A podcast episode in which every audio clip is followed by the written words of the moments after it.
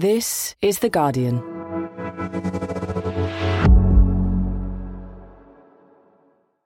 I'm Grace Dent, and this is Comfort Eating from The Guardian. A podcast where we pay homage to the lesser celebrated foods in life.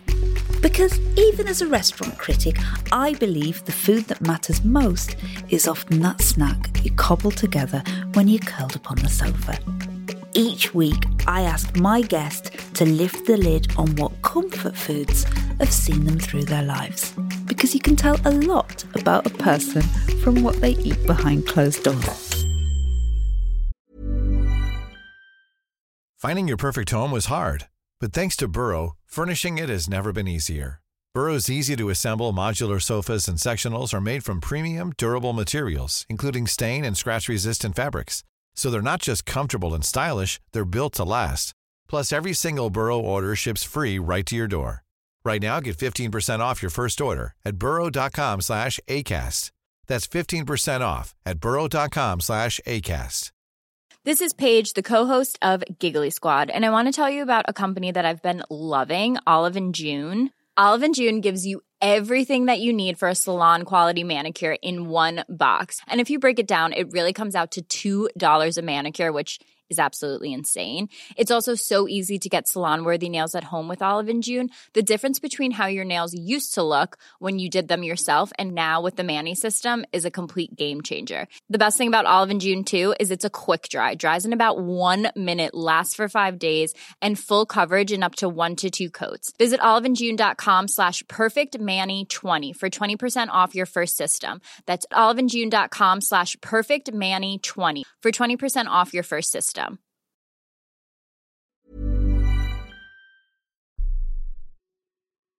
Hello, friends. You find me, as you so often do, in my kitchen, preparing for another fabulous episode of Comfort Eating.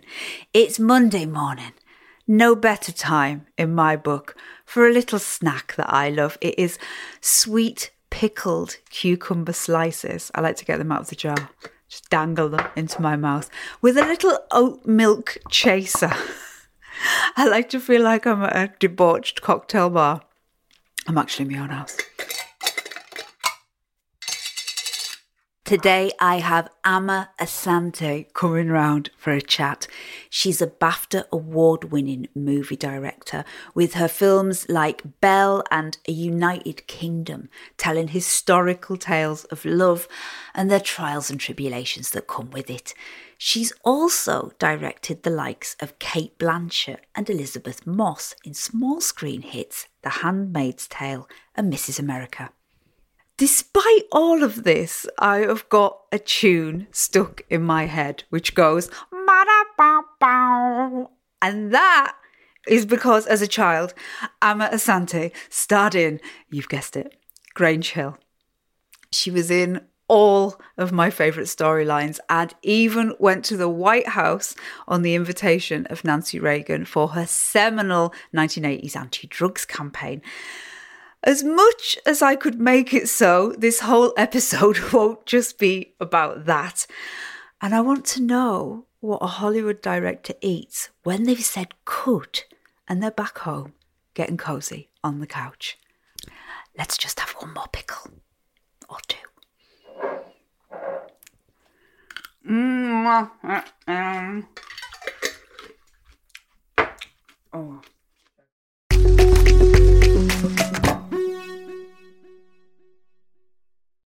Amma Asante, Hello. welcome to Comfort Eating. Thank you. I'm so happy to be here.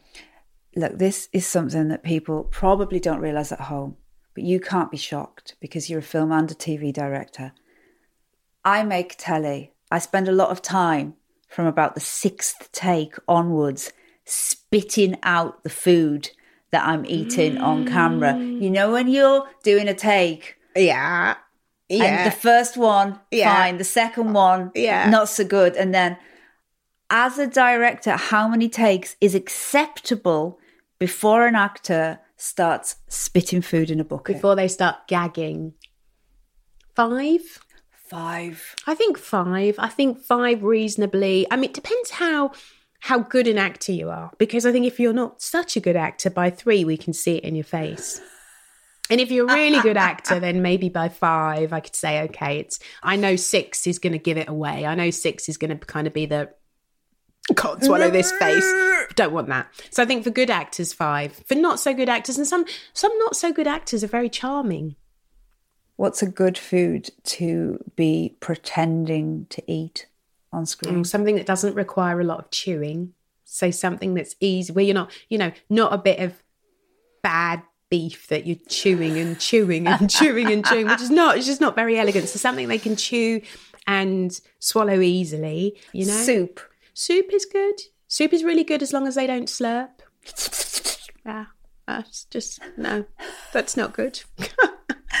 On comfort eating, I ask every guest to bring in their ultimate comfort snack, something that they like to eat that up until now, perhaps they didn't want the whole world to know. Amma, what have you brought me?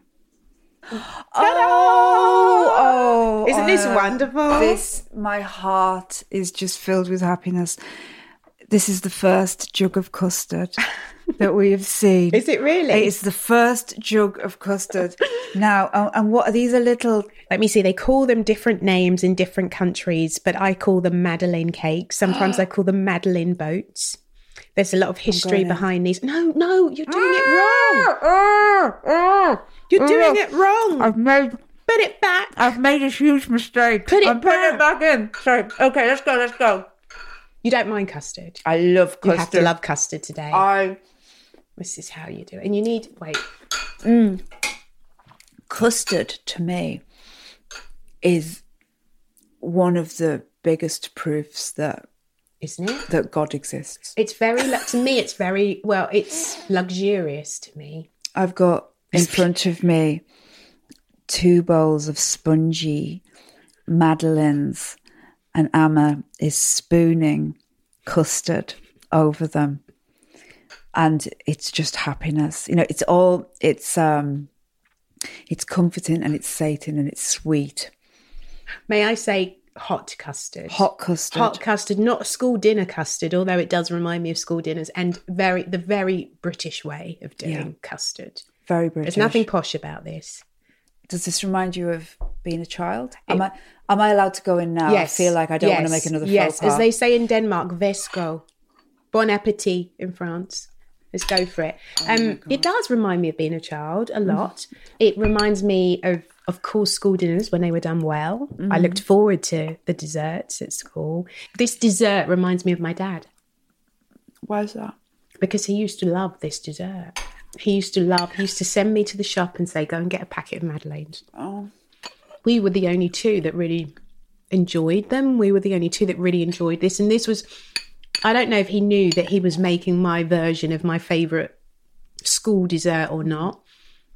I remember saying to my best friend a few years ago, I'm, I'm craving like Madeleine cakes, I'm craving rice pudding, and I don't know why. And she said, It's your dad's birthday today. You do realise that Yeah. and it was my dad's and he was gone and and she recognized it and i hadn't but i just had this terrible but good craving you know terrible Yeah. nice craving and it, this just makes me it makes me happy and it makes me feel warm and it's like you know I've got a cup of tea next to me as well cup of tea is like a cuddle from my mum and madeleine's and custard are like a, a cuddle from my dad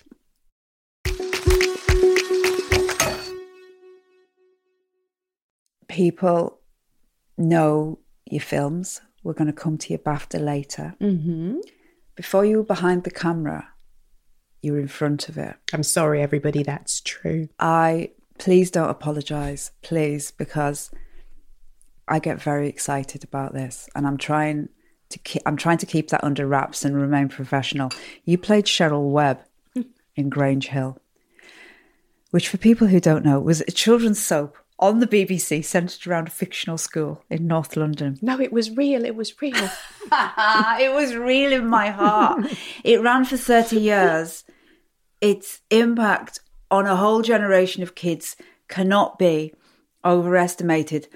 I've got so many questions. If anybody who's listening to this who watched Grange Hill, Amma was part of the the era like to me the absolute the classic era of Zamo and Jackie Yeah. and Roland and Benny Yeah. and like the, the the the main people, the people that everyone and you and I've I've looked on YouTube and like seen you like in the video just say no and things like that. Getting it all wrong. No, getting it so right. So it's so, it's really um it's so lovely to sit here with you in front of me because I'm like, yeah, you were you. you were part of that. Let's start. But what was your favorite storyline? So for me, my my favorite storyline was one of the toughest. I think it was my favorite storyline because I think it's one of the reasons why I'm a director today. And it was the Zamo heroin storyline. I think the kind of combination of the power of that story, its impact on the community that I lived in, uh, which was just a very average working class community. So its impact on the world around us, our, our local world, the quality of the acting, which I thought was sublime. I think the quality of the writing as well for a children's show, you know, to be able to pull this story into a storyline that kids could understand and that might have an impact on them, might have an effect on a world that was in trouble, heroin wise, at that time. So bold though to take Yeah. the the really good looking cheeky chappie of Grange Hill who everyone loved and then give him a storyline which adults were quite outraged in a way that this was now in this children's soap where he's taking a class A substance. Yes. I think it was very honest. I think it was very courageous.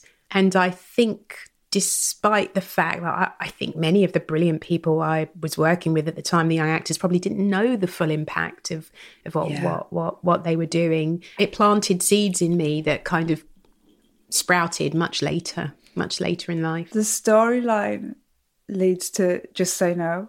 It was this huge anti drugs campaign led by Nancy Reagan, former First Lady of the USA. And then Grange Hill, the kids asked to the White House to meet her. Like, is there a moment where you're all there about to meet her and you just have this kind of strange out of body experience and think, what are we doing?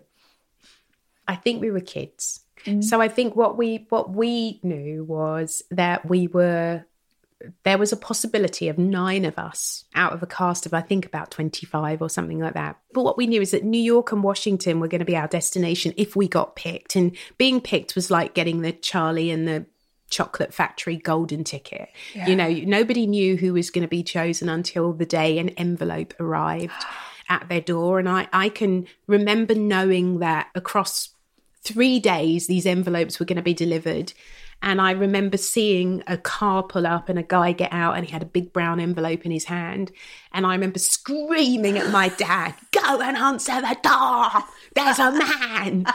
And uh, my dad did. And then and then he looked at it and it had a bbc on the front of the envelope. And so my dad gave it to me and i ripped it open. It really was like Yes. it really was like I was like Charlie, and it said you you have been invited to go to America. You know, Virgin Airlines had just become a thing at the time, and we were going to fly over on Virgin, and it said that in the letter, and all of that. It was all that that was a huge adventure that I've never forgotten. What was life like on set on Grange Hill?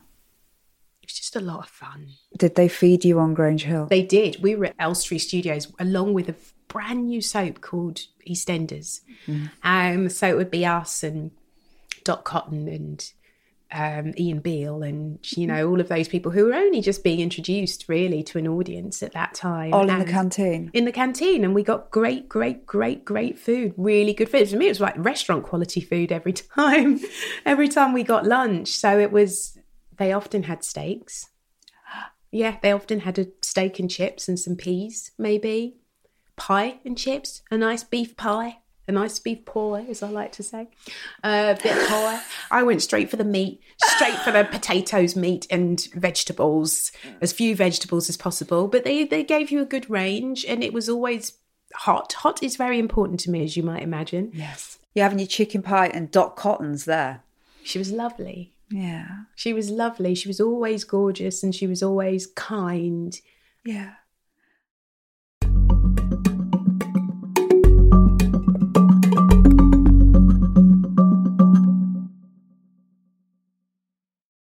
Before you were portraying the life of a teenager in North London, you were living the real life of a little girl in South London with your siblings and your parents who had moved to the UK from Ghana.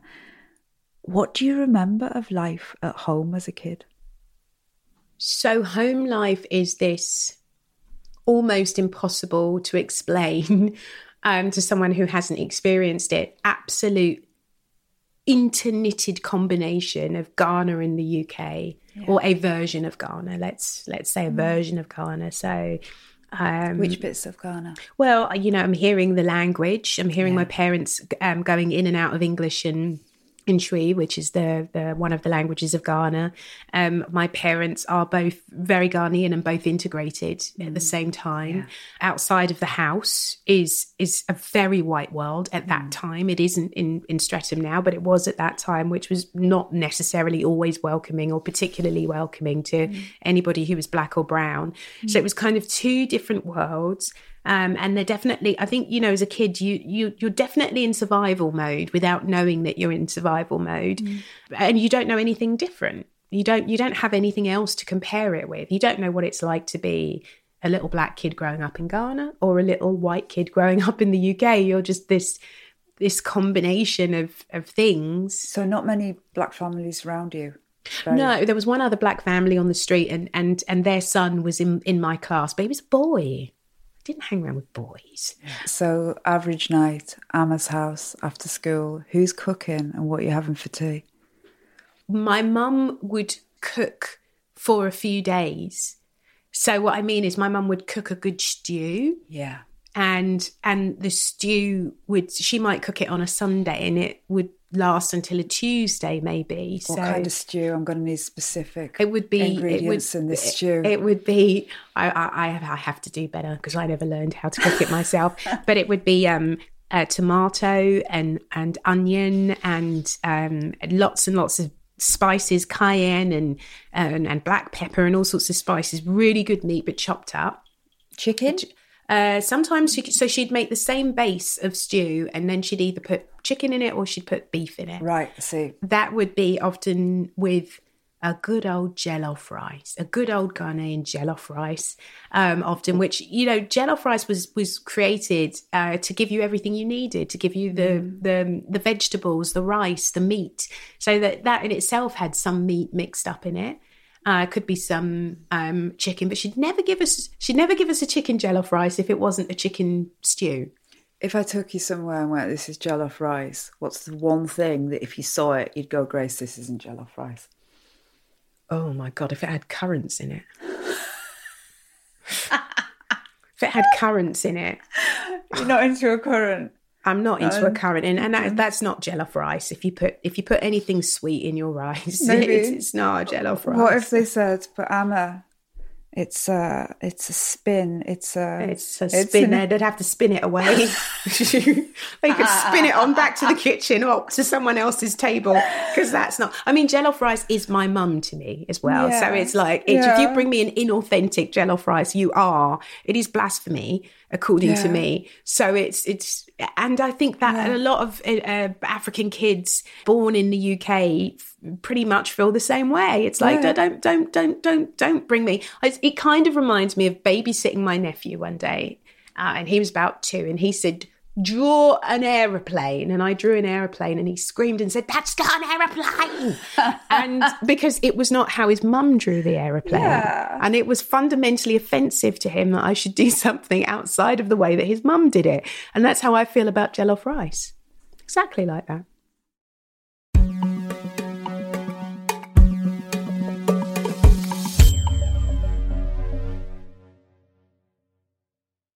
So, when you were 11, hmm you started stage school Yes. rather than a regular secondary school. Yeah. How does this come about?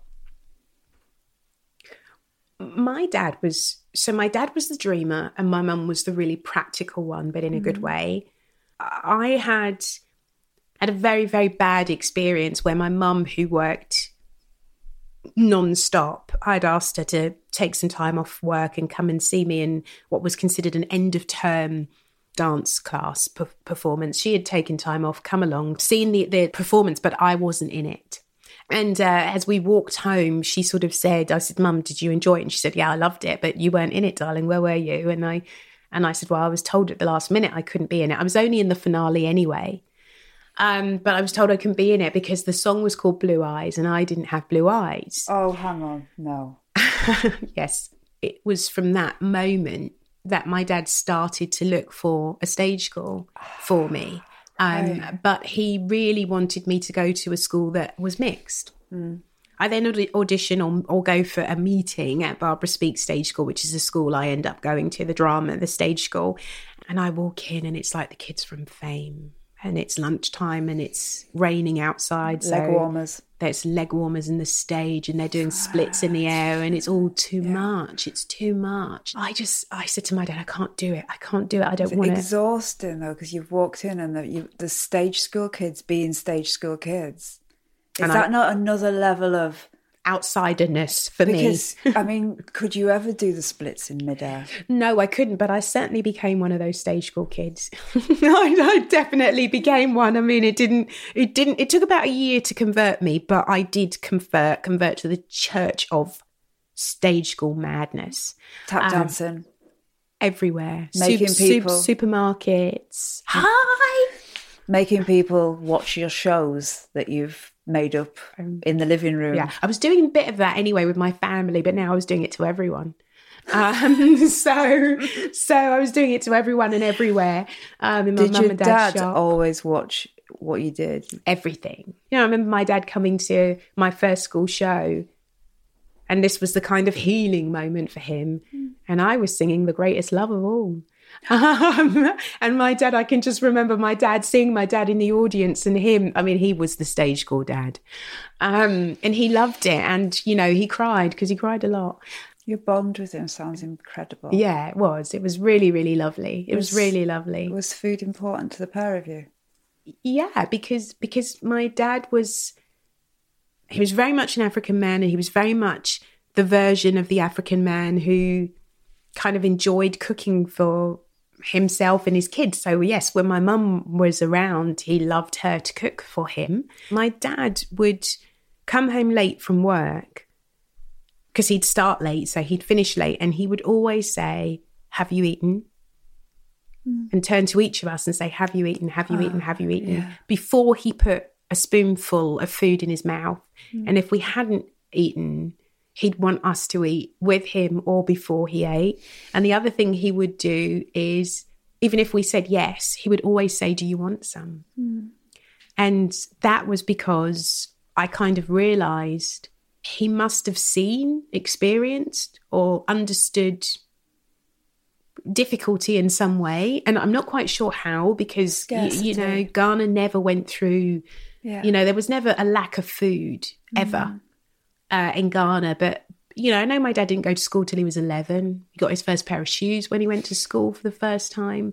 He was a very intelligent man very intelligent young boy that got you know very very high marks in his district. I think he got the top marks in his district actually when he did his the exams that you took then when you were 16 but i i think he had experienced some form of scarcity and so for him that meant that he had to see that his children were okay before he was okay and food was how he expressed that You left stage school. You'd already seen some success. You'd been on telly on Grange Hill. So it seems like a bit of a handbrake turn to then go to secretarial college. I I I, I wanted to please my mum, um, and what if she was right? You know, and like I said earlier, I I didn't really know where I was going. I didn't really know what I was doing. When we started Grange Hill, we were sat down. Everybody that started Grange Hill at that time was sat down and given a sort of verbal instruction manual of how life was going to change. And and the thing about doing a show like Grange Hill is no, no matter what privileges you do get, uh, you never disconnect from the real world. You're not Madonna. You're not Michael Jackson. You're still always in the real world. And so I just go into Secretarial College on Tottenham Court Road, and um, I just I just start the exercises, and I I I'm gonna have to know some stats here. How many words a minute can you do? I could probably only now probably do about I could probably do about 50 words per minute um, because I'm typing all the time now and I'm typing, oh, I'm not one of those that uses one finger. No, two no, fingers. no. I it's type properly. like- it's really painful when you see someone that is like that. Yeah. Is there a crossover between learning to type and writing a script? Hundred percent. I mean, so so I then after after going to uh, secretarial college, I'm doing a um a, tra- a, a sort of um I forget what they called them at the time, but it was like a work work training course. So part of the training is you go and work. I start then typing out, trying to get my my my typing speed up, and I'm doing it through just doing copy typing through Yeah. what's in the paper, and then I start I start typing out one day a a screenplay that's in my head. I give it to a friend, The script? the script, to say, oh, well, I've been playing around with something. And I think that you could give this to a writer who could do something with this, who could make this into something. Because I think there's an idea there. And I've said, it's just, it's just my mum and my dad, really. And, and what I don't know is he then passes it on to real executives at Fox uh, Studios in America. And I get called for a meeting. I've got to say that I've never talked to a BAFTA winning scriptwriter who only wrote their first script in order to improve their touch typing. It was the flukiest fluke.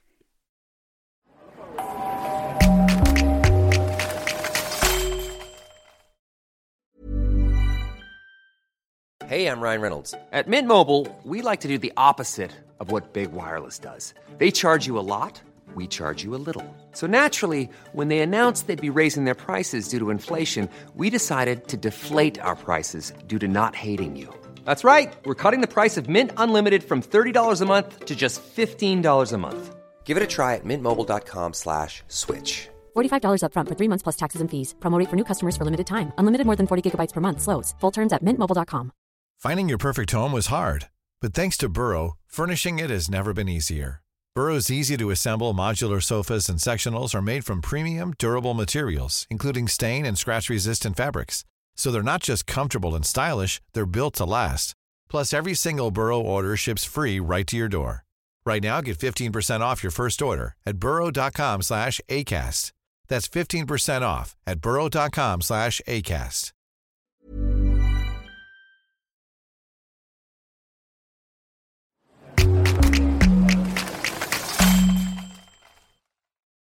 You start working as a writer in your late 20s. Yeah. Your first big TV series is commissioned Brothers and Sisters, Yeah. show based on the members of a gospel choir in Liverpool. Yeah. Biggest gig of your career to date. Yeah. And it was one of those productions. You look at the cast list now. Yeah. It's funny. So many people Yeah. went on to find huge success. You look and you go, oh, it's just Stephen Graham and David Harewood. Isn't it amazing? I- I mean, I love you- it. I'm you- so proud. I really am because they're great people as well. when a fresh actor walks in like that, who goes on to be huge, is there an innate star quality? Yeah. Definitely. Uh, it's about to happen again very shortly on a project that I'm working on now, and I- I can see it. There definitely is a star quality. It's not something you can break down. They do something with an audience. An audience can relate and engage and wants to go on a journey with them for some reason. And you feel that when they, because they have the same impact on you that they're going to have on everybody else. So you're living in West London Yeah. at this point. Paint me a picture of what you're doing when you're not working. I'm a bit of a recluse, hmm. to be honest with you. So at that time, I was watching a. I, I loved TV back then. We didn't have as much, as many options as we have now. I love that you say that you're a, a recluse because Yeah. I totally identify with that. Yeah, I, and I, I, like find that home. people don't. I think they don't believe you when you say that. You know, they don't believe people like me and you that we're recluses. Yeah, yeah, But there is a real joy in just being on the sofa. Yeah. I love it. I love it. And I used to love, you know, it's crazy as it sounds. I mean, today it's what do I do to kind of uh, stop my brain from working. I, I, love a good old Housewives. I love a, yes. a Beverly Hills or an Atlanta or what. But back then it was it was American soaps, and I loved Sunset Boulevard. What are you I eating loved... at this point? You got some popcorn. I'm eating some of what we're eating now. I can tell you that. Um, I'm eating a lot of custard and sponge. Um, I love a big bag of crisp. I can finish a very large bag of crisp quite quickly. What kind are you going for? Um, onion and chives. I'm going for how do you feel about a sweet chili crisp? I'm not really that into no. a sweet, unless it's a good Asian sweet and sour. That's the whole thing yeah. with the currants and the jello fries. Yeah, I'm I know I don't like I don't like the sweet with the savoury. The only people I think that can do it really well are if it's in Korean food or Thai food, give it to me any day of the week. I will spend my life like a good sweet beef something or other yeah, I can do that. I can do if if if it if it's Asian influence, then I can I can do that. I love that. So yeah, I'm usually uh, I uh, a good double packet of Jaffa cakes. Two packets. Yeah. I can go through. That's actually very impressive. It's very impressive, isn't very impressive. I, I can do. I can, and I don't feel sick. And at that time, I mean, if you invited me on this program to be a good influence, I'm, I've already I'm, given up. I'm going to let you down honest. because a good two litre bottle of Coke next to me to wash it all down. I'm sorry. I mean, not water. Coca Cola, full fat, none of this diet stuff. And there was no zero back then. It's the noughties. You're in West London. Yeah. You could be in some of the greatest nightclubs ever. Was, could be. But where you are actually is you're on the sofa and you've got two packets of Jaffa cakes yeah. and a litre of what we call full fat Coke. Yeah, full fat. I love it. What a queen. Yeah.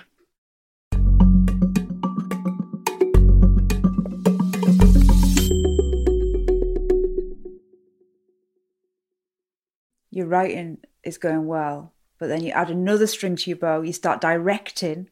Yes.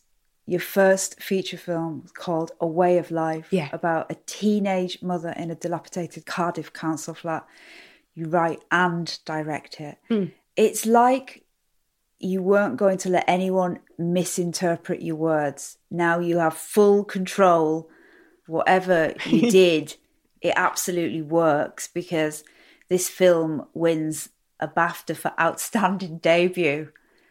Are you someone who celebrates with food? I do, but I don't know if you'd call it celebration food. I do remember that night I got home because I went to parties, many parties afterwards. I got home quite late, five in the morning, maybe four, and um, I had a chip butty because a chip butty, and I'm still drinking my tea, and a good cup of tea is it's it's comfort food. I I, I, yeah. I say I have comfort food much more than cele- um, celebration food, if that I makes sense. It's the same thing, though. You don't have to have no. oysters and caviar to yeah, celebrate. Exactly, and I think because I'm I am have always been that recluse. It was a lot it's a lot. And I kind yeah. of want to get home and I want to get my clothes off and I want to wrap the duvet around me and I kind of um, want to I want to feel okay and safe again, um, to be honest with you, um, mm. because it's a bit of an out of body experience, to be honest with you. Your films have been set in 18th century England, mm-hmm. pre independence Botswana, mm-hmm. and Nazi Germany. Yes. they are often tales of love and the difficulties that come with it. Yeah. What makes you choose the stories that you do? I go back to Grange Hill. And I think that the impact of story and culture, I was never going to be a politician. I didn't think I could be a doctor, but I understood that I could tell stories and impact people's lives. And so I always want to use story to suggest a bitter pill or offer a bitter pill but part of that is to sugar the pill as yeah. well. And I think love is uh, universal. Hopefully, we've been loved by someone in our lives. And if we haven't, then we've usually loved someone. So we all know something of what that is. You're in your 30s, you're researching a movie, and you meet the man who becomes your husband, Soren. I do. Yeah. So, how does this innocent research trip turn into a whirlwind romance. Probably because I wasn't being very innocent. Um, um, so um, it's the weirdest thing that's ever happened to me. You know, I, I go over and I need information from this man, and this man does, is not being forthcoming. Um, Where are you? I'm in I'm in England, and he's in the Netherlands. He's in The Hague, uh, working at Europol, which is the European police. And uh, my assistant has found him, has found that this this is the person that can give Amma the information she needs, and she's tried many times to to get him to to have a meeting with me, and eventually he agrees. And of course, I get there, and he I travel all the way from England, and he's got the cheek to not even be there when I get to to, to the country to see him. So I have to wait in the canteen of of Europol, and then and I'm waiting there, and lunch is just finishing up there. Reminded me of Elstree, by the way, the canteen. And then uh, everybody's sort of disappearing, and as everybody disappears, I just see this man coming towards me, weaving his way towards me and my assistant, and um. I, I can't explain it. I just Yeah. knew that that was going to be my husband, and I have, I can't tell you why. It's the there was nothing about him that was special in any way, and he's heard me tell this story many times, so he accepts it. Yeah. But it was he's very ordinary, very ordinary. But I just knew he was going to be my husband. You met in a canteen. We met in a canteen because I'm classy like that. Is food important to your relationship? He loves through cooking. He says he hates it, but he loves. We had an argument on Saturday, and then and then I went to make my own dinner after I got off the, this a couple of Zoom calls, and I went, and then he rushed to the kitchen and was like. "Oh, are you doing that by yourself? And I was like, yes, I'm just going to chop up some onion and put it into my my fish paste and put it on my bread and just have a very sad, you know, Saturday night meal. And he was determined to to cook, and I actually gave him a night off. But he he cooks well, and I love his cooking. You moved to Copenhagen Yeah, and you're still there now. yeah. How tough a transition is it moving away from the UK? It's a big transition for me. It's a very very big transition. I think if you look like a Dane, it's fine. So is your diet at home very Danish? My diet at home is it's very Soren, which is my husband. I don't know if it's very Danish, but it's very Soren, which is usually, you know, some good meat. Uh, he likes to experiment every now and then. We had ravioli was one of the dishes at our wedding, and I never knew ravioli could be so good. And so Not like the stuff out of a tin. no, There no, it was so Yeah. good. It was so Yeah. so good. We got married in Paris, so it was you know whatever the French do with ravioli. Yes. He's a little bit experimental for somebody who who who makes ordinary meals. It's not very Danish because you know very Danish to me is herring, and I, I can't do herring. What is it And about herring? What did herring do smell. to you? It's the smell. It's really the smell, and I I I, I had. Uh, I had pneumonia not very long after arriving in Denmark, and I, I remember sitting at a big family dinner and a herring being passed around the table, and not knowing that I had pneumonia, and I was feeling so sick, and I could smell the herring as it came round, and then it got under my nose, and I just remember my whole body kind of going into waves, and thinking my stepmother-in-law will never forgive me if I throw up at her beautiful table, and so now I have that fear as well attached to it. You know, I've So got herring and sultanas.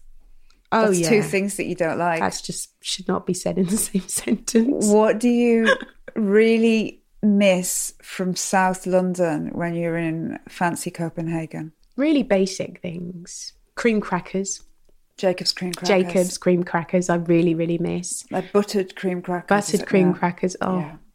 oh, uh, Kipling cakes, all kinds of Kipling cakes. Little, uh, what the little individual apple pies? the little or- apple pies and the, the thingy well tarts. What are they called? The, Bakewell tarts. The Bakewell tarts. A and- Mr. Kipling Bakewell tart. Don't have them in Copenhagen. No, the lemon slices they don't have.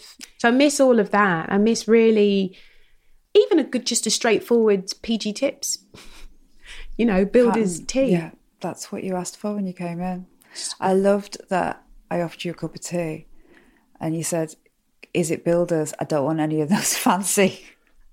Don't want Exactly. any, you, were, you were living in fear that I was going to bring you like a fennel and rose hip. Oh, God, exactly. When I was a baby, I remember I'd be tied on my mum's back, like you see African women Mm. carrying their babies. So I had this little red plastic cup with a lid on the top Yeah. with a teat. And Yeah. she'd put my tea in it, and I'd drink tea as a little lad as soon as I could drink by myself, I'd be on her back and I'd be drinking my tea. So tea again, that's why I said tea's like a cuddle from my mum to me. So and it has to be normal tea, you know? Amma Asante, you've been an absolute joy. Thank you for Thank eating with me. Thank you so, so much. So, so much. I hope this will now be one of your new comfort foods. All I want to do is put a tracksuit on and drink the custard from Exactly. the jug. There Is you that go. so wrong? Is it wrong? It's not so wrong. There's no such thing as wrong when it comes to food, honestly. You've got a BAFTA. I'm gonna let. I'm gonna use that as an excuse.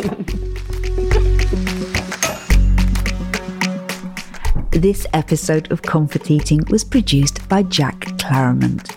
The executive producer is Lucy Greenwell. The music was written by Axel Koketier. Mixing and sound design was by Solomon King. If you like comfort eating, then please go and leave us a review and you can follow or subscribe so that you never miss an episode. And use the hashtag ComfortEatingPod to get in touch about the podcast or share your own comfort eating delights.